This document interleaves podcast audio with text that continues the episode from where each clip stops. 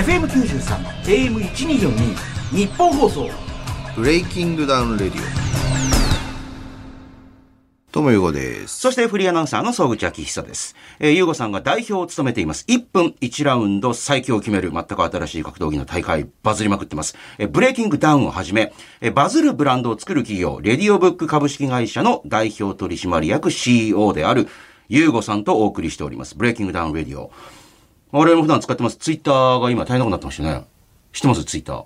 あの、イーロン・マスクさんが6兆円で買っちゃって。ああそう知ってます知ってますその後に人を解雇しまくったりとかして。はいはいはいはいはいええいわゆるだからその解雇する権利も別に持ってるんだ。まあ確かにそれはその通りだけど、みたいな。我々どうしてもほら、まあ今はフリーですけど、はい基本的にほら、日本放送の社員だったり従業員だったりした経験しかないんで、こう、経営者の経験がないんで、いややっぱり無駄だと思いますねああ、なんか今になってほら、解雇されたらほら、その時のなんか NHK かなんかで、えー、あの、日本放送も一回やったんですけど、カメラをめちゃくちゃこう、何、何百台かなんか取り付けて、ほら、100カメかなかなんかの、あの、取材で、ツイッター社をずっと取材してるのがあって、あの、みんなツイートしまくったりとか、あの、これ本当仕事してんのかみたいな。あ、でもお酒飲めたりとかもするから、お酒ちょっと夕方飲みながらあの、ツイートしてるみたいなんで、今更それが掘り起こされて、仕事してねえんじゃんみたいな感じのやつとかをほら、あの、またそれをツイッターで揶揄する人がいたりとかして、それは首切られて当然じゃんっていう人もいれば、あの、そういう人が普段仕事をちゃんとやってるかどうかなんてわかんないじゃん。その切り取って面白くしてんだからみたいなのもあったりとかしてっていう。ねえ。いや、で、それで高級取ってみたいな。で、しかもイーロン・マスクさんも言ってましたけども、もうカフェテリアで無料で飲み食いできるような時代は終わった。みたいな。えー、ほら、そういう会社って今特に外資系の企業多いじゃないですか、なんか。はいあのーミールもただフリーミールだし、あの、ドリンクなんか本当にさっきもアルコールなんかもバーンと置いてあって、どうぞ勝手に飲んでくださいみたいな。はいイーロン・マスクさんそういうのももう終わったんだ、みたいえな。ー、あそれそうなんだそういうことも宣言して、ほえーで、あの、さらには、あの、もう、あの、いわゆるリモートワークもやめだ、みたいな。あそうなんですか？あのーちゃんと出て、まあ、それはイーロン・マスクさん前から言ってたんですよ。もうコロナがちょっと落ち着いたぐらいから、あのー自分の持ってる会社とかでも、あのもう、やめていこう、みたいな。リモートワークはどうもやっぱ効率が悪いし、人間っていうのはやっぱりリモートワークすると、どうしてもやっぱり怠けてしまうものだから、あのー成果、一定の成果上げてると言っても、やっぱり会社に出てこないと、人間っていうのは生産性が上がらない、みたいなんで、リモートワークをやめていこうって前から言ってたんです。けど、やっぱりでもツイッター買収したらそういうことをガーンって言って、で、最初はもう出てこないやつはみんなクビだみたいな感じだったんですけど、でもそうやって本当になんか、あの、まずいなみたいな雰囲気になってきたんで、えー上司の、あの、まあ、あの、許可を得られれば別にリモートでもいいけど、みたいな微妙に変えたりしてるんですけど、えー、まあでもそれもあまりに急にやりすぎだろうみたいな話もあったりしてっていう。そういうのはでもどうな、ゆゆうごさんが見てどうなんですか？なんかあの、一気にグワーンってこまず向こうのえあれの人ってどこですか？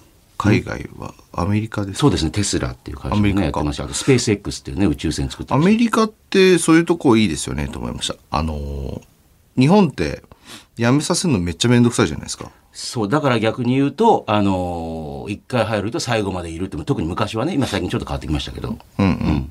まあ、まずそこの部分に対して、あ、いいなって思ったことが一つと、うんうん要するに、あのーまあ僕基本的に、営業部はもともと社員をたくさん取るって会社でもないですけどね。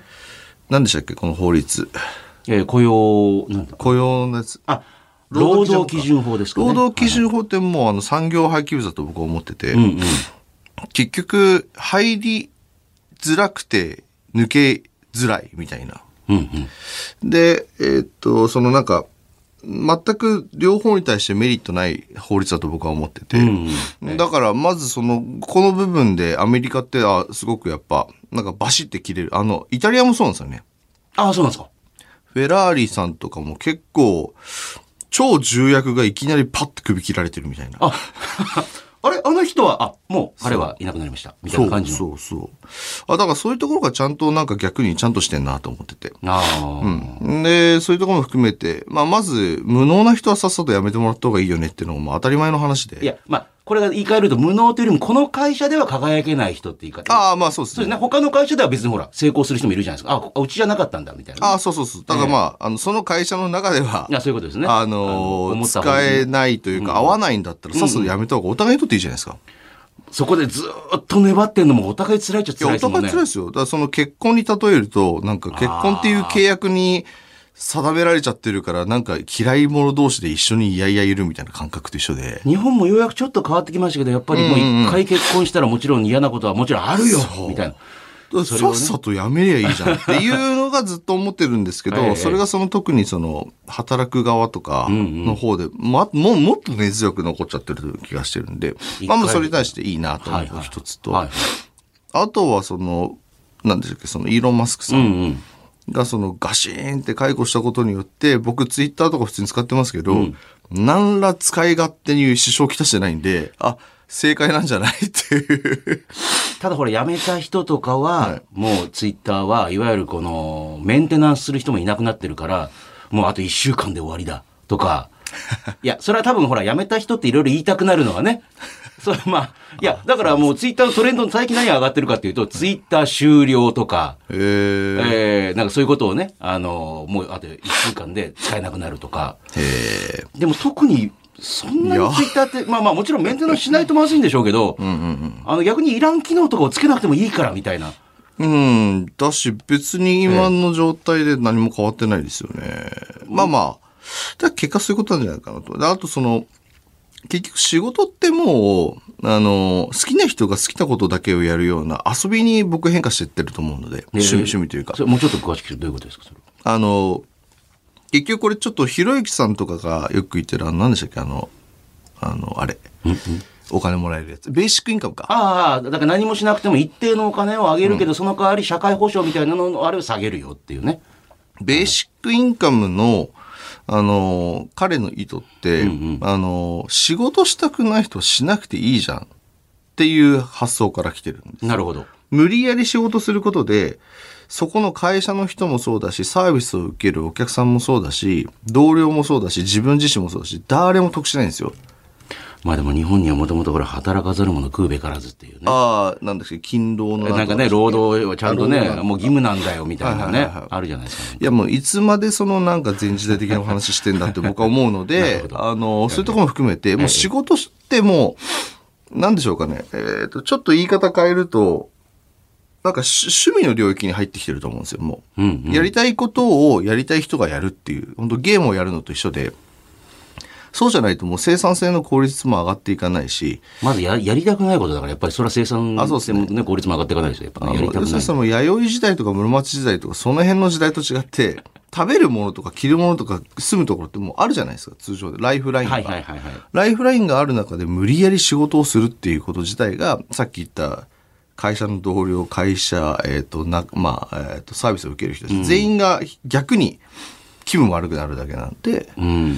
やめてもらった方がいいと思うんですよ。うんうんそんなことして無理やりする仕事は。うんうんだからまあ、やめていただいて結構ですっていうスタンスで、その代わりじゃあお金ないと生活できないよね。じゃあベーシックインカムですよっていうふうな彼の論調なんですけど。それ以上に何か、何かしたいんだったら、まあ働くのもいいかもしれないけど。ああ、そうそうそうはい別に普通に生きていって、まあ自分のちょっとした楽しみぐらいを享受するぐらいのお金をあげるからみたいな感じの。まあ、楽しいというかライフラインじゃなライいですか？フラインね。うんえー最低限生きていける、ね、分はもちろんあげるよ。それは上げといてだだからあのんあの余計なことすんなっていういや、本人も嫌なんでしょうか嫌なんでしょ？うじゃあだからじゃあ余計なことしなきゃいいじゃんっていう状況を作った方がおた結果みんなハッピーになるんじゃね？っていうのがベーシックインカムのまあひろゆきさんとか言ってるとこの本意の部分で。そこ大賛成なんですよね。なるほどね。うん、だから無理やり仕事しなきゃいいのにっていう。だからあの今からこのどんどん AI だったりがねえー世の中にこう浸透し進化していくと、仕事が奪わいわゆる単純労働が奪われていくっていうでもそういうのをどんどんこうロボットだったり AI がやってもらって、あの物は生み出されてお金を生み出していくわけだから、はいはいはいそうすると、そういうことをしなくていい人たちがあぶれていく可能性あるじゃないですか。ただそういう方々に多分そういうのを配っていくと、あの、別に単純労働とかしたくないよとか、もう嫌なことやりたくないんだよっていう人は、とりあえずベーシックインカムもらってもらっても考えてもらって。そうですね。あとは。好きなね、やりたいこと探してもらってっていうね。はい。本当それであの方がみみんな幸せになると思いますけどね。うん。はい例えばどうしてもほら、日本ってこう一回辞めたってなると、そこからのカムバックだったり、あの、再チャレンジがどうしてもむ他の国からと難しいとか、アメリカだったら別に首切られて、はい、別に、じゃあ次のとこ行きましょうっていうのが、なんか難しいって、やっぱりね、履歴書見てもなんで前の会社辞めたんですかとか。私もよく言われますけど、なんでその日本放送とかやめ、揉めたんですか？みたいな。雰囲気の、なんか一緒に仕事しても大丈夫な人なんですか？この人みたいな。なんかそういう目で見られたりすることもあるじゃないですか、なんか。うん。まず辞めるってことが、あの、普通じゃないって思われてるから、やっぱり。ああ、なるほどねス。テップ、え、ステップダウンなんじゃないですかみたいな感じのね。なんか辞めることがダメとかではないと思うんですけど、うんうん確かにあのなんか、一年で入って辞めてを繰り返してる人は確かに大丈夫かと思いますよね。あ、そうか、いろいろな人の履歴書見てますもんね、やっぱね。そうだし、なんか、あ、この人なんか続かないのかなとか。あうん。確かに、その、なんか、やめ、何かをやめましたで、なんか、なんでとはそんなに思わないんですけど、回数が異常だと あ。、なるほど。え、な、な、な、な、な何がしたいんだろうとか。ああ。あなんか、例えばそれで、もう目的があればいいんですよ。うんうん。いや、これいっぱい出たり入ったりしてるんですけど、これあえてなんですよね、みたいな。おお例えば僕、こういったとこ、ここでこういう経験をした方がこう入りました。で、1年で辞めました。それを繰り返しただけなんで、とか言われたら、あ、あえーっていう、まあいろんながあるんだ、みたいな。いろんなジョブをこう経験して、こう、ジョブチェンジ、クラスチェンジしてきましたみたいな感じだといいとねまあ別にそこまで高貴なる目的がなくてもいいんですけど、シンプルになんか、いや自分が何が合うか分かんなかったらとりあえず繰り返してました。でもいいんですよね、別に。ああ、そうなんだ。じゃあ、とりあえず探して探して、たどり着いたとはここだったろうね、みたいなことになると思うので。はい。まあ最近では僕あんま人事やってないですけどね。ああ、まあね、あの、人を育てるのは苦手だって言ってますからね。うん。はいそうですいや、だから最近そのイーロン・マスクさんの、いわゆる大ナタの振るい方がすごすぎるって話があったんで、まあ、いわゆる経営者の皆さんはどういうふうに思ってるのかな。あの、前田さんもなんか、あの、スッキリかなんかでコメントで、いや、別にあの、これは、イーロン・マスクさんは別になんか間違ったことをやってるんではないと思いますよ、みたいな感じのことも、やっぱ多分そういう経営者の目線、我々から見たらね、あの、解雇されてしょうが大変だね、みたいな。ことを思っちゃうんですけどねっていうね。でもこういうのもだから日本になんとなくそういうのがこう徐々に入りつつありますけど、ね、別に会社辞めることは悪いことじゃないみたいな感じの。はいはいうん。全然いいと思います。そうですか。はいうん。なるほどね。ありがとうございます。えー、ちょっと久々にちょっとあの、経営者っぽい話なんかもね。に最近最近あの、格闘技だったり、もしくはあの、単に辛いラーメンを食べてるおじさんみたいになってますんで。あれ何なんですかね？いやいや、急に、急に差し込まれたんで。あの、バン中村さんね、はいこの番組にも来てもらって、えーあの、まあ、いわゆる、えブレイキングダウンでもちょっとこう、いろんな、お面白い感じの波風を起こしてる方ですけれども、合いますね、なんか二人って、なんか。あ、そうなんですか？佇まいとか年齢とか見た目もなんとなく傾向似てるし、なんか。見た目？似てますいやなんかね、二人並んでると座りがいいんですよ。なんかおじさん二人みたいな感じで。えーあ、本当ですか？はいはいおじさん二人。なんかおじ、ね、で、あの、ちょっとえ偉いおじさん二人みたいな感じで。あ、あそうなんですか？はい。で、あの、バン中村さん、中村 TV で、えーこの間、ゆうごさんのね、レディオブックに行って、えーあの、ラーメンの北極を食べるっていう、中、あえっと、中本っていうかねはい。ラーメン中本の北極ってめちゃくちゃ辛いのを食べるっていうのをやってて、はい。えーただ普通にラーメンおじさん食って二人で食って、むせてるだけなんですよ何が面白いんだろうと思って、えそんな俺がだ食ってるとこ見て誰が何が面白いのと思ってたら結構やっぱいい反応なんですね。あのーびっくりしましたね、あれ。その前にまず中村さんが普通に中本食ってるのもなんかすごいぐわーっと回ってましたけど。あえっと中本じゃないか二郎ですね二郎か、二郎食ってる。で、中本優吾さんが食ってるのもすでに10万ぐらいの再生が。そう。え、こん、こういうもんなのと思って。え、何が楽しいんですかこれ見てて？だから、ゆ優吾さんから見て、例えば、みくるさんだったらいろんな人がいてワイワイし合ったりとか、もしくはブレイキングダウンのオーディションで、うわなってんのが何百万再生これはまあ面白いからわかるっていうのはあると思うんですけど、俺がラーメン食ってるのを見、10万人ぐらいの人が見てるってど、どういう気持ちなんだろうと思って、これ。あ、いや、逆に聞きたいんですこれな なんかた面白かったですかこれ？んいや、あの、説明しろって言われてもあれなんですけど、はいまずわ、あの、私は人が飯食ってるの見るのが好きな人間なんで、なんか。わ私が私がだから、あれもまあ面白く見れたんですけど、そういう人は一定数いるに人が飯を食ってるのを見ながら自分も飯食うとかっていうのも好きなんですよ。あ、それはなんとなくわかるんですよ。えなんか、あの、な、なんだっけ、あの、そういうタレントの人たち。食レポとかあのー大食いの人もいればあ、そうです毎日ラーメン食べてる人とかいるんですけど、。まあ確かにそれ見るのは楽しいんですけど、でもその役割俺がやって楽しいですかって思うんですけど。あ、なんか関係ないんですかね？誰でもいいんですかね？ああいうのって。うーん、いや、あと、まあ、あれじゃないですか？あのー特に作られたコメントも言わず、えーただただむせているみたいな、そういう素のリアクションを普通の人がやってるのってなんかちょっと面白いんですよね。へえ、あ、そうなんだ。そう、私もなんか昔食レポとかやってましたけど、食べたらなんか、どんなに辛くても、まあ、辛とか言った後に、なんかちゃんとしたコメント言わなきゃとかっていう、こう、理性が思いっきり働いてるじゃないですか。え、何も働いて普通にただむせてたりするじゃないですか。えそれ多分ね、あの、こんな言い方はあれかもしれませんけど、普通に、あの、動画で見ちゃうのが、あの、子供とかが普通にこけたりしてる動画とか、すごいなんか再生数もあったりするんじゃないですか、なんか。あの、ね、何も考えてない子供が、なんか、ポッポズでみたいな。うんうん。最初はだから人んちの子供がこけてるの見て何が面白いんだとか思ってたあ、んですけど。そうなんですね。なんかね、あれも見ちゃうの多分似てるのがあると思うんですよ、なんか。ただただ普通にこうむせたりとかしてゲホゲホ言ったりとかしてるのが多分なんか、あの、今まで多分テレビとかで、あのーちゃんとうまくやって、しかもそれが編集で音もついて、えーパッケージになってるのしか皆さん見てないから、あの、しかもあれも、どう転んでいくかもよくわかんないじゃないですか。なんかもう、シナリオも何もないわけだし、まあ、まさにブレイキングダウンもそうかもしれませんけど、はいはいはい。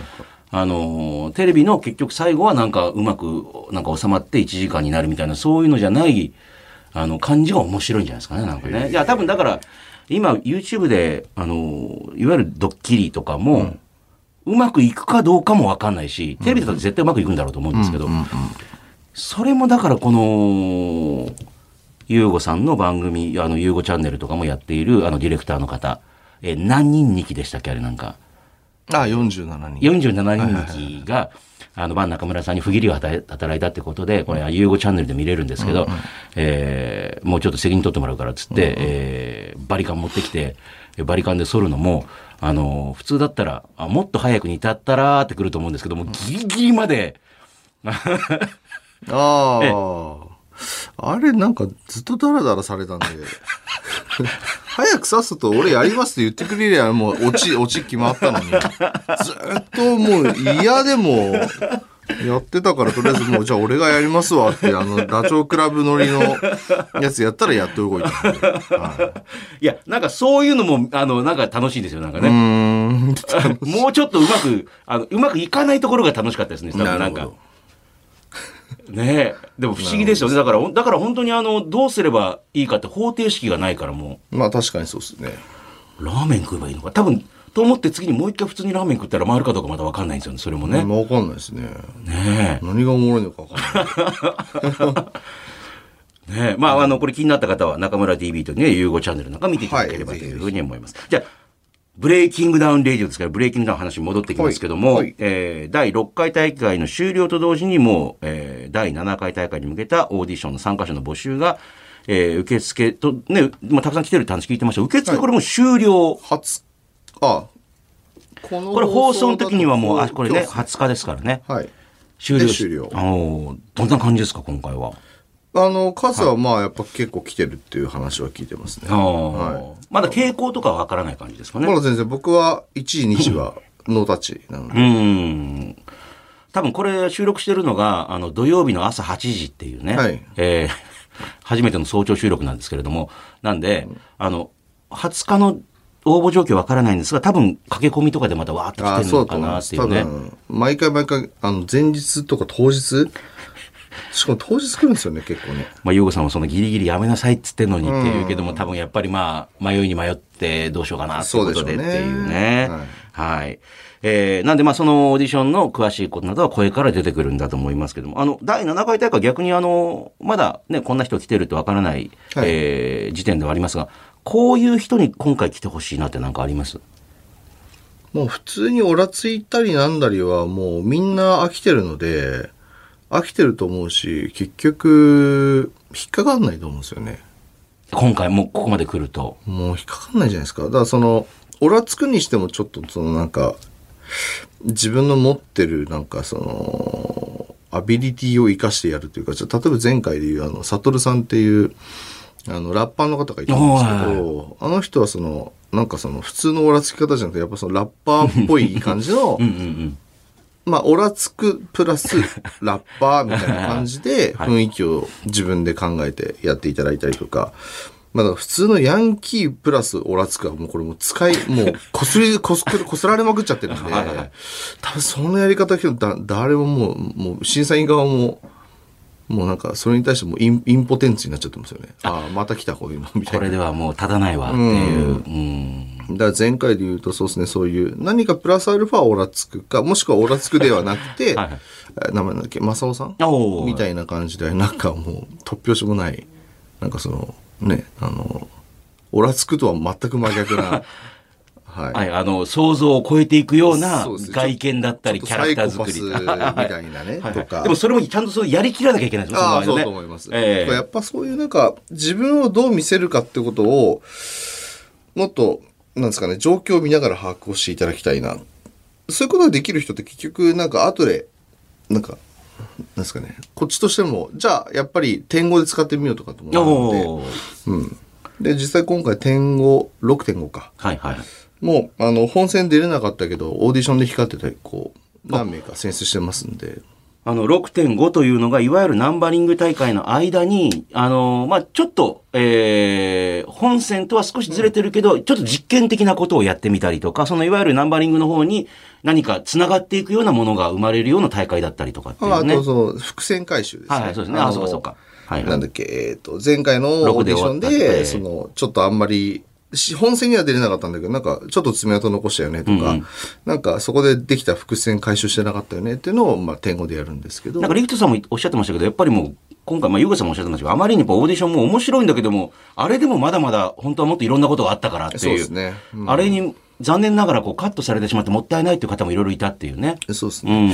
うん。まあそういった人たちをまあ使っていければなというふうに思ってる大会なので、なるほどえっと、まあ自分をどう自己プロデュースするか、今までの傾向と対策を見ていただいて、こそんなぶ、あの、格闘技の大会ありました、今まで。いや、そこなんですよね、でも。うん あの、今までの大会はね、俺は強いっていう人たちが単単に集まってくるっていうねま。あ、俺は強いでもいいと思うんですよ。えーあまあまあもちろん、だから飯田さんみたいに本当に、本当に強いっていう。そういう方ももちろん大歓迎なんだけどっていう。だって、俺は強いの嘘バージョンはもう12人がやっちゃったんで、じゃないですか。俺は強いでできて全く強くないですっていう。いや、しかも相当に弱いっていう、あの、ちょっと弱いふりしたとかじゃなくて、もう完全に弱いっていう。はい。やっぱそういうのももう出ちゃってるわけだから、あは12人来て同じプランニングできて、もうたああ、ただの2番戦時じゃんって話になっちゃうので、すごいまあですね。だから漫画的な考えですよね。あ、本当に。確かに。同じような傾向の敵は出てこないですもんね。出てこないですよね。じゃあ、例えば、ワンピースはいはいの、えっ、と、なんだっけ、ゾロみたいな人っはいはいはいて別にいらないですよね。もう一人いるから大丈夫。もう一人いるからいいバッチリいですか。るよっていう。まあ、ゾロの、まあ、女バージョンみたいな人がいるかもしれないですよね。あまあねそれはねカシギでしたっけ、はいはいはいああいうのは全然いいと思うんですけど、同じ男のキャラで、ああいうの出てきたところで別にもう面白くないじゃんって話じゃないですか。はいだから本当漫画的な思考で、はああの、捉えていただければ、はい。僕ら編集者みたいなもんなんで。あ、なるほど。はいはいはいはい。あ、え、その、漫画の編集者と一緒に原作とね、あの、そうですね。一緒に作っていって言いますもんねうそうです、そうです。そんな感じで考えていただければ、ちょっと、あ、なるほどって思っていただけるんじゃないかなと思います。はあ。だから編集者側も、あ、いいキャラ来たね、そうそうそうこれはぜひ登場してもらいたいなってそうですそうですいうね。あ、でもこの人はちょっと本戦あれだけども、ちょっと外伝の方出てもらってみたいな。ああ、そうです、はいそうです、でも人気出たら本戦の来たりなんかしてみたいな。本当にそういう感じ。でも天狗って本当にいいこと考えたなと思ってなんか。うんそうですね。ね確かに。本大会だけしかないと、やっぱりいくら試合増やしても30試合って言ったらね、それだけしか出れないわけで。しかもやっぱオーディションが一回また挟まれると、じゃあその前のオーディションの人たちって別に、ね、次の本戦って言ってもなんか、急に突拍子もないなみたいな感じになっちゃうので。えーえー第7回大会に向けてのオーディションは12月11日に行われると、もう結構ね、すぐなんですけども、はい。その1週間前の12月4日には今話に出てましたブレイキングダウンの6.5の大会が行われるっていう、本当にもうこれ息つく暇がないですね。もうないっす。なんかもう毎月結局ブレイキングダウンをやほぼやってるみたいなもんなんで。そんなタイプ、まあまあ、なかなかまあまあね、そのペースすごいですけど、ペースすごい。まあ、お客様をあの飽きさせないっていうかね、こう見る側としてはそれはもうどんどんやってもらった方が嬉しいんだけどっていう、やる側大変だろうなっていう。今回あれですかね、あのーオーディションのこの撮影をして、はい12月の11日に撮影をして、はい。えっ、と、オーディションの、はえっ、と、要するにまあ、オンエアというか、はいあれあ1月1日からやります。あ、そうですか。はい、1月1、2、3、4ってやりますね。めでてえですね、本当に。相当ね、相当めでてえですね、結局多分今、正月ってみんな暇だと思うんですよ。あ、もう正直言うと、テレビな。別にお笑いな。面白くないでしょ。もう正直、多分日本総さん的に言いたい言いづらいかもしれないですけど。お、正月はラジオでももちろんいいんで、でもお正月って言ったってもね、うん。えー暇だから、ええ。で、テレビもつまんない、店もやってない、うわどうしようって。とこなんで、多分うちらからしてみたら、格好の。空いてますよっていう。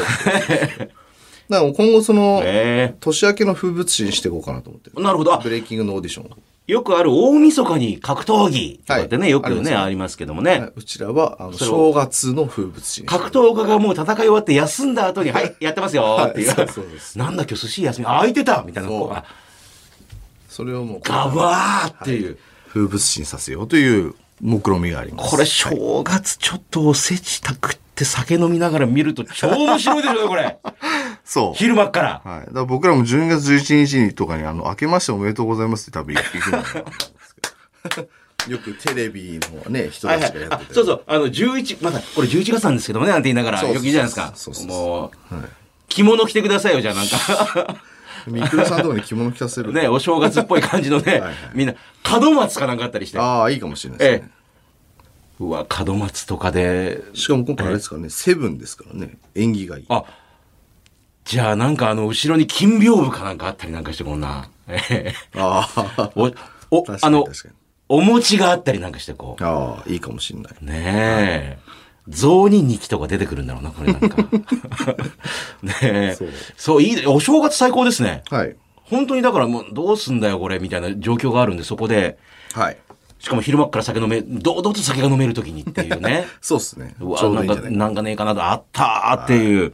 しかも友達なんかで集まっても一番ワイワイできるコンテンツだから、これ家。族を友達をお楽しみくださいみたいな。おっしゃいみたいな、ああいいこと考えました、これ。えーそれが1日から。はいしかもこのラジオも、えー1日の夜にも放送するんですよね、これ。あ、そうなんですか？そうですね、1月1日の夜、えーちょうど日曜日なんですよね。が最初初初回公開される日ですね。だからそれを受けての話なんかもね、できるんじゃないかというふうに思います。えーちなみに6.5について何かちょっと言えるようなヒントだったり、こんなことあるかもよとかなんかあったりします？6.5、ね今回多分7試合ぐらいあ、そうですか。やりますね。で、あとさっき言ったんですが、その、本戦出てないけどオーディションで光ってたっていう人が、んうん多分何名ぐらいいるんだろうな。多分3名ぐらい出るんじゃないかな。それって皆さん一応あの V の中には入ってましたの？あ、もちろん。ああ、そうですか。で、この人は出ないんだと思ってた人が、もありますし、そこで試合ができなかった人うーん。も出ますね。ははい、い。なるほど。ありがとうございます。えーこんなメール来ております。東京荒川の、えー35歳ガメラさんありがとうございます。えー今回ブレイキングダウンね、6の The アウトサイダー対抗戦で、ブレイキングダウンの選手たちがアウトサイダーの選手に勝つ姿を見て、自分も空手経験者として正直血が騒ぎましたと。俺も出たいなと思っていたら第7回オーディションの参加者募集がって。ああ、でもオーディション開催日12月11日か。えー空手からはかなり遠ざかっているので、えーそこまでにある程度仕上げる自信はないし、え ー何より、えーこの日は嫁さんの誕生日。ね。えーもしオーディションでアクシデントに巻き込まれたりね、えーそのほらスパーリングとか言ってボコボコにされた状態で家に帰るわけにはいかないので、今回断念しました。えー、ゆうごさん、僕はもう次の大会を目指す気になっているので、第8回大会の開催が決まったら早めに教えてください。ね。いや、これはどうですか？もう、本当はもう思った時に出ないとっていうね。まあ、厳しいこと言うとそうですね。えーあのー多分、あ、どどうなんだろう、もう今更か。多分今更もうどっちでも変わんないかもしれないです。あのーっていうのも、あのーうん、なんでしょう。例えば4とか5らへんだと、んあのーなんですかね、あのーまだ余白があったと思うんですよ。はいはい。え余白。余白というか、結局今ってもう、もうある種、なんですかね、もう確立されちゃったので、今からこう入り込もうとすっごい狭き門になる。正直今ね、電車の中満員状態なんですよ。いろんなキャラで。ああ、基本的にぎゅうぎゅうじゃないですか。なんかもうね、キャラの濃い人たちがぎゅうぎゅうってなってるから。うん、だからまあ、今さ、ただ会を追うごとにやっぱりちょっと、なんでしょうかね。あの、はい、うん、うん、そうですね。やっぱ入りづらくはなると思いますよ、やっぱり。うんでキャラ渋滞っていうか、やっぱその、うん余計にこうなんか、あれ自分どこ行けばいいんだろう もう席、席の空きがないみたいな状況に多分なっちゃうと思う。しかもやっぱキャラ濃い人たちは当たり前ですけど、そんなど簡単にどいていかないんで、なんか。うん、そうですね。よいしょって12人行きとかも小宮さんも座ってんじゃないですか。それをどかしてそこに座らせてもらいますわって言われてもえっていう感じで、うんまあ、ある種戦略としてはその12人気が落ちぶれるまで待つとかそういう手もあるかもしれないですけどね。でもそれ何年もかかったらね、これね。待ってるのもねっていう。そうですね。まあまあまあ、だから。単に空手経験者ですって来られても。もうさっき言った、もう、あだからなんですかっていういや別に空手でもちろん極真世界一になりました。あ、それはすごい。それはすごいです。はい。例えばね、そりゃすごいねっていうことになるでしょうけど、あの、どこどこでちょっとあの、かやってまして、えっ、と、な買ったことありますぐらいだとなんか、かなっていう。だから僕あの、さっきちょっとこあの、ひ一つ例に出した、マサオさん、アドリブのマサオさん？すごくあの、彼がちょうどいいとこ攻めたなと思ったのが、彼一応プロボクサーなんですよね。え？ボクシングライセンス持ってる。いや、あまりにあの外見だけに目がいっちゃって、あ、うわ、やべえやつだっていう感じでしかなかったですね。で、あれ、例えばさっきの、えっと、はいこのガメラさんガメラさんみたく、俺空手やってました。で、押しすぎると、だから何で終わっちゃうじゃないですか。はい。で、マサオさんも、あれがもし、僕プロボクサーですって押してきたら、多分、ペッだったと思います。まあ、だから何ですかって終わっちゃったのうでも彼そこに頼らずに、奇抜な格好と奇抜なリアクションで攻めていったじゃないですか。でも、あ、プロボクサーなんですよってなったら、あ、面白いねの中に、プラス、あ、一応ちゃんとやれるんだっていうのがこっちの印象に変わるんで、全然違う。あで同じプロボクサーっていう情報も全然変わ全然変わります。全然変わります。うん。はあ、だから、空手やってましたを全面に押し出してもうアウトなんですよ。道着とか来て、あの、うっすとかって言われても、はいっていう。だから何ですかっていで、う。急にそこで、うわーいって絡んでても、いや、まあまあ落ち着いてくださいよっていう感じで終わっちゃうぞ、みたいな。なんか着ぐるみ着てなんかアホみたいなキャラやってて、実は空手やってましたの方が、あ、そう、あ、そうなんだ。ただの色物じゃないんだっていう、あ一応や、ちゃんとやってんだっていうか。うん、っていう感じなので、その見せ方とか順番もすごい大事ですよね。なるほど、だから、ね。マサオさんすごくそこ頭いいなと思いました。ああ、だからあんなにこう、単にめちゃくちゃにやってるように見えても、すごくいろいろ考え、まあ、だってあの、えー第6回大会の時に、あのね、審査員席とか、あっちの方に座って喋ってるの聞いたら、まあ、すごい理知的で、なんか、穏やかなっていうかね、なんか、あの、全然最初の印象と違うなっていう、なんかいろんな、あの、ちゃんといろんなことを考えてるんだなっていう。考えなきゃできないですよ、あれ。んはい。だから、ちゃんとそういうところも、しっかり自分がどうやったら、あの、なんですかね、こう、動物園の中で、ちゃんとお客さんに目、目見てもらえるかってことを考えながら多分みんなやってると思あ、う。それいいですね。あの、動物いろいろいるから、なんかすげえってみんなこう見てるけど、その中で目が止まらないと、と思います。ちょっとこっち来てって言われないですもんね。えーうわ、これ多分じゃあ第8回大会のオーディションにガメラの着ぐるみで来てる人いたらこれですよ。甲羅のあたりから顔出したりなんかして。ね ちょっといろいろ考えてね。はいあもちろん、あの、空手のね、あの、練習もう一回やるのもいいですけど、いろいろ考えてみて。はいでもぜひ応募してください、これね。ぜひぜひ、はいぜひぜひ応募してください。あともう一個。えー東京中野の41歳、誰の手さんありがとうございます。あーポッドキャストでこの間ゲストの購買日記さんの話を聞いて、自分も性欲マックスだった中学時代のことを思い出しました。ね。ある時、風邪で3日ほど学校を休んだんですが、3日目はかなり体調も良くなっていて、親も仕事に出かけて家にいるのは僕一人来ましたね、これはね。えー、ふと、俺一日何回も何できるのかなと思い、結果、その日だけで13回抜きましたっていう。すごい。13回抜き。えー今は妻に隠れて週に1回が限界ですって。えーまあ人生で1回そういう日ありますよね。い何回いけんのかなと思って。何回ぐらいでしいや、私ね、ごめんなさい、もう4回ぐらいしたらなんかいいかなと思って。いや、いうつ、いくつぐらいの時ですか？多分中1とか2中一？とかだったから。まあ、親の隠してるエロ本を探してみたりなんかしてっていうね、あったあったとか言って。私はよく覚えてるんですけど、その、昔、もう今亡くなりました、月刊プレイボーイっていう、難しいですね。え、あの、いわゆる洋物のこう写真、ヌードが載ってるような、こう日本の人よりもっていうね、向こうのやつをそのまま持ってきたみたいな。それをこうやって見てたら、急にこう背筋に稲妻がビーン出したんですよ。なんだこれと思って。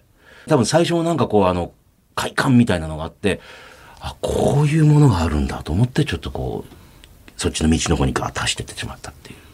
で、また、そーっと本をこうしまって、えー休みになるとこう出してきてみるみたいな。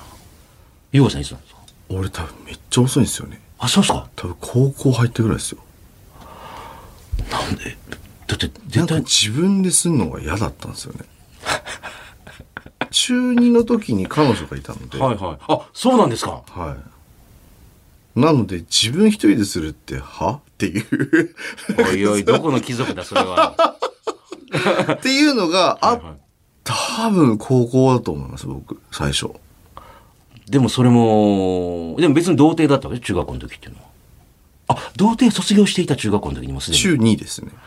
腹立つわ。本当にこっち大学生まで全然そんなもんだ。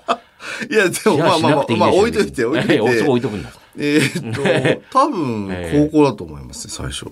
は多分そうだったと思うんだよな。おそらあ。あくです。自分でやってみるってのも一応やってみるか、みたいな。確かそうだと思います。もう自分でやるのも別に悪くないじゃないか、みたいな感じになって。ええそれはそれ、これはこれだ。そいうな、そうそうそう。でもあのなんか最初の感覚ってなんか、なんか、え、最初からティッシュ使いました？ちゃんと。多分そうなんだろうなと思って。あ、でも最初は違ったのか。あ、でも最初は、だから本読んでていきなり気持ちよくなったね、なんか本当に。そのほら、月刊プレイボーイを。そうそう。あの、何もせずに。すごいっすね。ノーハンド、ノーノハンドです、もう。ーハンドフィニッシュ。ええ えー、なんだこれはっていう。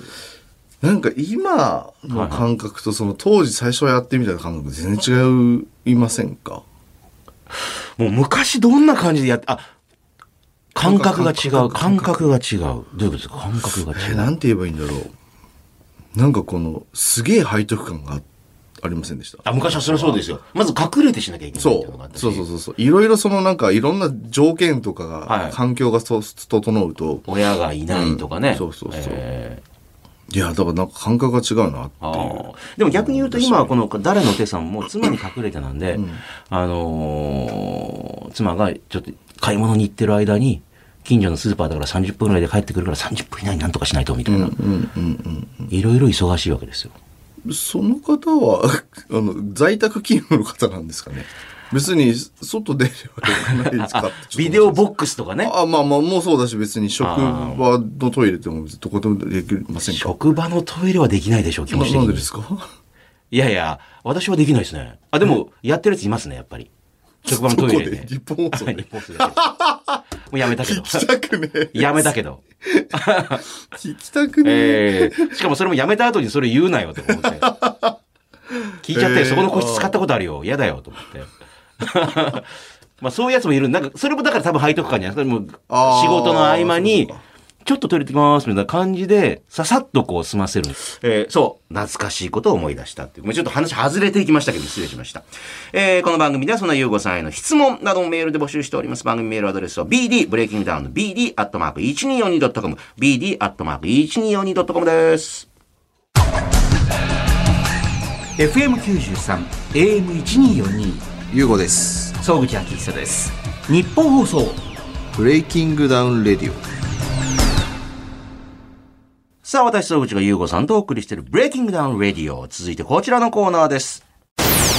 私と格闘技。えー、 YUGO さんがブレイキングダウンをね、始める時の理由の一つに、元総合の格闘家として格闘技の裾野を広げていきたいなという思いがあります。えー格闘技と聞くとハードルが高い印象がありますが、リスナーのあなたも子供の頃、空手、柔道、剣道とかやっていた経験がね、ある方も多いはず。そこで、あなたの格闘技との接点を思い出してもらい、格闘技を身近に感じてもらおうというのがこのコーナーです。早速ご紹介していきましょう。豊島区の会社員、ケンさんありがとうございます。えー私自身格闘技経験は体育の授業で柔道を習った程度でしかないんですが、学生時代、プロレスは今より身近な存在でした。えーそこまで熱心なファンではなかったものの、子供の頃はゴールデンタイムに中継をやっていたので、えーそれなりにレスラーの名前は知っていました。高校の頃にはもうプロレス中継は深夜に追いやられていましたが、えー僕が所属していた野球部にはプロレス好きが多く、えー部室には常に誰かが買ってきたシュープロやトースポがあり、えー、嫌をなく、えープロレスへの関心が高まり、えー僕も深夜の中継見てました。高校を卒業してからは周りにプロレス好きがいなくなり、プロレスをほとんど見てなかったんですが、ブレイキングダウンに興味を持った、えータイミングでネットニュースでプロレスラーがブレイキングダウンにも参加してるという記事を見かけたのがきっかけになってブレイキングダウンに興味を持ちましたと。えーそう考えると僕ら世代にとってはプロレスの影響力って大きいですね。レスラーの方いましたね、参加された方もね。えっ、と、胸毛ニキですかね。うんうんうんあと、あの、胸毛に強いですね、本当に。そうですね。あと、チャンヨタさんかなあ。、あ、そうですね。この間ね、あの、セクシー女優でもあり、はいあの、で、チャンダさんもね、しっかりとやっぱ練習してる感じがして、やっぱ強いなってフィジカルが感じましたもんね。ね、ありますよね。胸毛に相当これからもなんか、うん。いいいと思いますよ。彼面白かったし。面白いし強いっていうね。やっぱりもっとプロレスラーの方にも参戦してほしいところですか、やっぱり。うーん。だってプロレスラーの方必ずやっぱりもうみんなキャラ持ってる人多いじゃないですか。はいはいはい。ええあまあでも、こういうふうにねプロレスラーの面白くて強い子が出てくれば、あと、うんいいんじゃないですかね。そんな、やっぱさっきも言いましたけど、じゃあまたプロレスラーが必要かってなってくると、あってなっちゃうもうすでにいいキャラの人もいるからなってそうですね。その方々にちょっと勝ち残っていかなきゃいけないっていう、ね。まあまあ、あの、自信のある方は全然プロレスラーでも誰でも出てきてほしいとは思いますけど。ね、確かに昔シュープロ買ってましたもんね。あ、買ってました？うん、買ったりとか。まあ、時々ですよで今はほら、もうサブスクで毎週読んだりしてますけど、あえ、今も見てるんですか？お今ほら、あの、私、テレ朝のは、い。でやってるあの、深夜の、えー新日本プロレスのバラエティ番組のナレーションとかもやってるんですよああ、それもあって、ですねで、やっぱりほら、あの、試合会場にも足を運んだりして、やっぱ興味持ったりとかしてっていうことで見たりとかしてるんですけど、やっぱレスラー一人一人知らないとやっぱなかなかこう興味持てないですもんね。この人はこう、まさにブレイキングダウンもそうですよ。こういう遺恨があって、まさにプロレスラーはそうじゃないですか。うん、そうですね。で、あの、この団体だったのが裏切って、うんうんうん。あの、いわゆるベビーフェイスが急にヒールになって、はいはいはいはい。あの、今まではそのね、バラエティやってるんですけど、によく出てくれてニコニコだったのに、もう一切出なくなって、マイク向けても、え？みたいな。あれ、プロレスラーの経験もちょっとある んですよ、ゆうこさん。え、何ですか？プロレスラーの経験もあるじゃないですか。あ、はいはいはい。ああいうのってやっぱちゃんと練習、だって、だって、この人いい人だったのになんで急にこんな、あの、お前殺すみたいなこと言ってますけど、本当は嫌なんじゃないかなとかって思ったりするんですよ。このキャラを演じるっていうのはどうなんだろうな、これヒールって。プロレスって、そのなんか、じゃあ例えばドラマを見てて、はいドラマの役の人に対して別にこんなこと言わないじゃないですか。ああ、まあ確かに。プロレスってそのなんか、その虚、虚、虚像と現実のこの、半端なところにいるから面白いんでしょうね。あ普通じゃあ例えば福山さんがじゃあガリレオかなんかのあの役目してるのを見て、な、な、な、ななんでしたっけ？あのえ、確かにじゃなくて、な、なんでしたっあ。ああ、実に面け白いとかね。実に面白いとかって言ってもなんで微妙な真似ですね。実に面白い。なんでもうちょっと寄せようとするの？なんで2回やった今？いや、言わないじゃないですか。言わない言わない。言わないえ、なんで言わないんですかって？なんないじゃないですか、ええそんなこと。普段の。確かに確かに。でも、ことプロレスラーに関して言うと、やってること同じなはずなんですよ。お同じなんです。だって別に役を作ってらっしゃるのえで、でも、なんかこう、接してる側からすれば、え、急にどうしちゃったの？っていう、そのなんか、なんすか、その、現実と、ね、虚像の間にいるじゃないですか。はいはい。そこが面白いんでしょうね、プロレスってね。ああ、イブシ選手いい人だったのになんで急にそんな急に揉めたりしてみたいな。あ え、あれ？れは何すか？ああれはガチなんですか？あれは、いや、私も詳しいことは知らないですけど、多分なんか本人の、ご本人の中にもいろいろ思いがあってもって、いう、こういうのも多分議論として面白いですよね。そう、あ、そうそうあこれ。フェイクなの？え、そう、ディレクターの方とかもいろいろ話したんですけど、あれ、どうガチなのかわかんないな。なんかでも多分不満もあったのかな、いろいろな、みたいな感じのこう、それが多分ほらみんなワイワイね。そうですよね。ええだからむもっと昔掘り下げると何でしたっけ？あの、橋本はいはい。がさんとか、うんうん。え、え、どどうした？どうした？みたいな。はいはいうん。これは何が起きたの？って、はい今でもずっと語られるじゃないですか。そういう。本当のはね、裏どうだったのかっていうことですね。だからそこがね、プロレスの面白いところなのかもしれませんね。この間格闘技の雑誌、あの、並んでるとこ見てたら、えっ、とね、ごめんなさい、格なんていうかな、ざ雑誌。本当にブレイキングダウンって書いてあって、特集でいや、ゴングじゃないですね。なんだったかな。格闘技の破壊者かとかって書いてありましたよ、なんか。え、ゴングじゃないですか？ゴングだったのかな？なんか、最近でも、あの、モデルプレスも表紙になってましたね。ああ、そうですか。はい。ブレイキングダウン。はあ。私見たのは、あの、板垣先生がなんかね、ちょっとインタビューに答えたりして。あ、バキのですか？バキの。えーあ確かに、あの、そういうきっかけになったお話はしたかもしれないみたいなで。で、ブレイキングダウンの映像を見て、ああ、なるほど、こういう風になってるんだ、面白いね、とかって言いながら、ちょっと解説するみたいな。ええへえ。そういうの多分どんどん勝手にこう特集されたりとかしてる状況に今なってるってことですよね。はい今ねはいそうですねね。はい。もう一個紹介させてください。東京都府中市の28歳の会社員、さゆらーさん、女性の方ありがとうございます。私は小学校高学年の頃、合気道を習っていました。きっかけは小さい頃私は体が弱かったので、両親が心身ともに鍛えるために何か武道をやらせようと考え、その結果、地元の体育館でやっていた合気道教室に通っていました。合気道は相手の力を利用するスポーツですが、小学校の頃って体が大きかったり、喧嘩の強い子がクラスで権力を握りがちじゃないですか。合気道をやっていてよかったのは、学校でそういう体の大きな男子と意見がぶつかったりした時も、全然ひるまなくなったこと。えー心のどこかで私、喧嘩仕掛けられても合気道で投げ飛ばせるもんという余裕があり、全くビビらなくなりました。えーその分、えー気が強くなって、可愛げはなくなったかもしれません。てんてんてんと思ってます。まあでもそういうことですよね。別にね、あの、やってるのって別に本当にこう、あの、手出るんじゃなくて、その前にちょっと余裕ができるっていうか、うん、本当そうだと思います。うーん、女性で合気道。ね合気道の方って今まで出てき、ああ、どうだろう。オーディションでいたかな？かなぐらいですね。確かにあんまり、今現状としてはいないですよね。相手の力を使って相手を投げ飛ばしたりとかすうん、るっていうこないと思う。あと。ブレイキングダウンじゃないかもしれないですね。カウンター待ちになっちゃうってことですもん。ね、それ。相手が投げてきたら、よいしょってこうやってそうそうそうそう、綺麗にさ綺麗にいかないだろうな、だから。えーまあ、うん、今いないですよね。そういうのなるほどね。はいえーでも合気道とかのそういうのほらもっとこう、あの、木みたいなのを高めていくと、動画あるじゃないですか。なんか10人ぐらいうわーって来られて、あのもう70歳超えたぐらいの方が、よいしょって手するだけでみんなバーンって飛んだりとかするような。はいはいはいはいあれはないですね。そうですか？はい。多分ないでしょう、あれ。私ああいうの友達のようにみあの集まってそういうの見ながらこうゲラゲラ笑いながら酒飲むの大好きなんですけどなんか おじいさんがよいしょっていうだけでみんなうわーって飛んでいくっていう。あーまあ、そね、あれもある意味幻想かもしれないですけどね、本当に見たらね。ええね、合気道ね。さよならさんありがとうございます。えー格闘技のジャンル、くくりは問わず、あなたと格闘技の接点、思い出をお待ちしております。番組メールアドレスは、ブレイキングダウン BD、BD アットマーク 1242.com、BD アットマーク 1242.com です。ニッポン放送。ブレイキングダウンレディオ。みんなファイター、これが自分の登場曲。さあ、明日月曜日ですね。仕事、学校、それぞれのリングに皆さん上がって戦いに挑んでいくという。えーそんなあなたからの戦いに向けて自分のテンションマックスにするための格闘家にとっての登場曲とも言える曲をメールで募集しております。ご紹介しましょう。埼玉県さいたま市の勝美さん50歳。あ、これはもう皆さん結構多いでしょう、こういう曲ね。私の登場曲は、クリスタルキングの愛を取り戻せ。あえー、北斗の拳か。えー You are shock っていう。You are じゃなくて You は shock っていうね、なんか。えー北斗の拳に痺れた世代です。明日のジョー、筋肉マン、セイントセイヤ、男塾などもよく読みました。えージャンプ以外では、ドークマン先生の、えー熱唱花沢高校、ね、えーが好きでしたという。まあ、飛行は押しましたよね、やっぱね、みんなね。飛行押しました、押しました。押しませんでした、友達とかの。飛行、飛行。こう押すとやっぱり一応相手はヒデブって言ってくれるっていう。うわらば、うわらばとかって言うっていう。えー、まあでもこれを見てやっぱりなんかちょっと格闘技やってみようかなとかね、空手習ってみようかなと思った人多いかもしれないです。なんかね。あそうかもしれないですねえーまあ北斗神拳は誰も教えてくれないですけど、ね。この曲はね、やっぱり、無駄に気持ち上がりますよ、これね。なるほどね、ありがとうございます。スロット思い出しますね。出ました？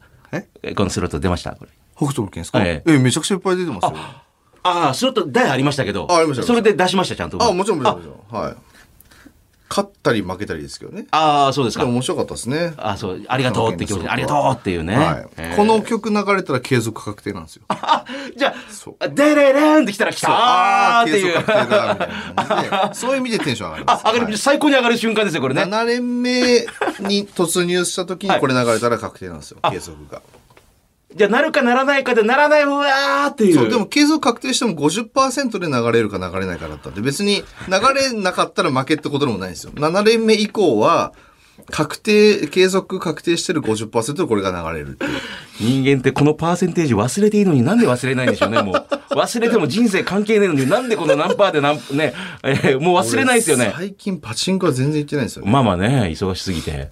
今行ったらどうなるんですかねと思って。もう最近もう、もう街歩いてるけど、ガンガン声かけられて写真撮られたりするんですよ。あの、この間おっしゃってましたけど、もう渋谷とか歩くと、お、ゆうこさん。あ、もう完全なしかも結構あれ、サラリーマンの方とかでしょ？なんか本当みんな。もう老若い方も。若男女問わず。あ、結構上の方も。ああ、な、老、老は言い過ぎかもしれないですけど、確かに。でも、まあでも、それなりの年齢の方も。もう本当に、だってこの間僕と、はい甲斐さんと、はいはい。飯田正さんと、はい。米尾、うんうん。あと甲斐さんとこの斉藤さんっていう、はいはい。あの要するにブレイキングダウン負け組チームでええまあまあまあま修行しに行ったんですよ。川崎の水道局のところ。あ。はいはすごい有名な階段があって、い。はい。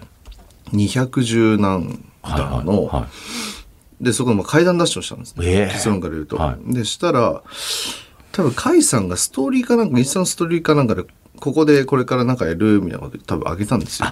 で、見たらみんな場所分かる人分かるっていう。わかる人はわかる。ええもう山奥なんですけど、ええわかる人は分かってて、近所の中高生がめっちゃ集まってきて、ええらもう階段ダッシュするじゃないですか。降りていくともうひ人がうわいるんですよ。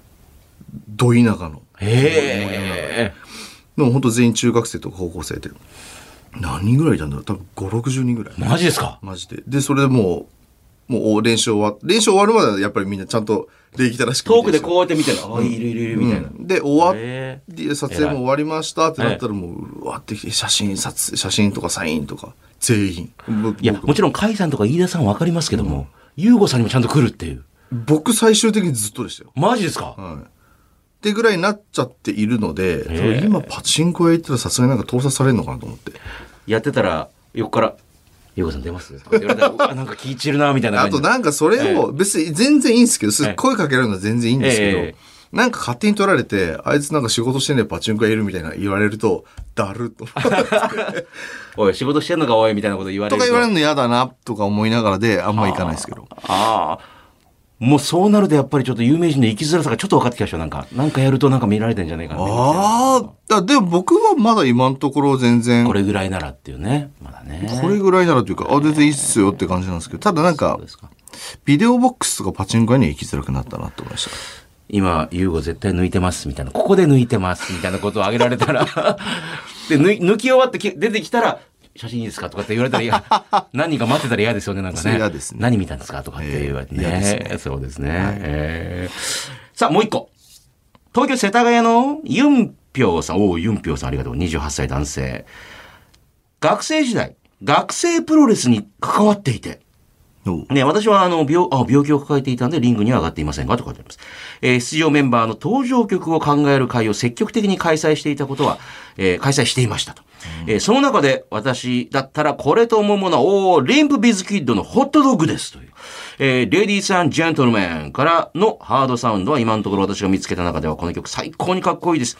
ユーゴさんのブレイキングダウンかっこよかったです。え1ラウンド目の小気味いい動きが目に焼き付いています。小気味良い動き。小気味いい 小気味良かった動きね。次これいきますか。いやいやいや、何のあれもないですよ。僕 はあ、7出ないんですか？あ、いや、いや、そういうことじゃなくて。ますけどええ はいはいまあ、でも確かにでも、ゆうごさん、まあ、大、団体背負ってるから自分の団体の曲って、まあ、それはそうなんだよなって感じがね。まあ、それが一番無難かなと思いしまますすけどね、ね。登場シーンね。えーで、毎回出るときには、えー解説者の席から立ち上がっていくっていうね、いや、でもちょっとなんかやっぱりあの、難しかったんで、あの、スイッチングが自分の中での。やっぱ選手としての考えにならなかったんで、ずっと。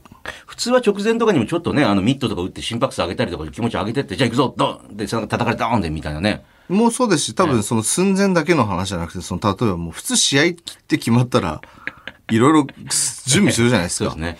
えうん、なんかその辺が全然やっぱり、ーあなんか、それより大会っていう感じになっちゃうんで、なんか自分が関係してないとこ行ってたいかもしれないですね。あ、なるほどね。選手として集中できるような。わかりました。はいえーでも確かにこれは非常に格闘技の入場曲にはいいかもしれない。はいいいねありがとうございます。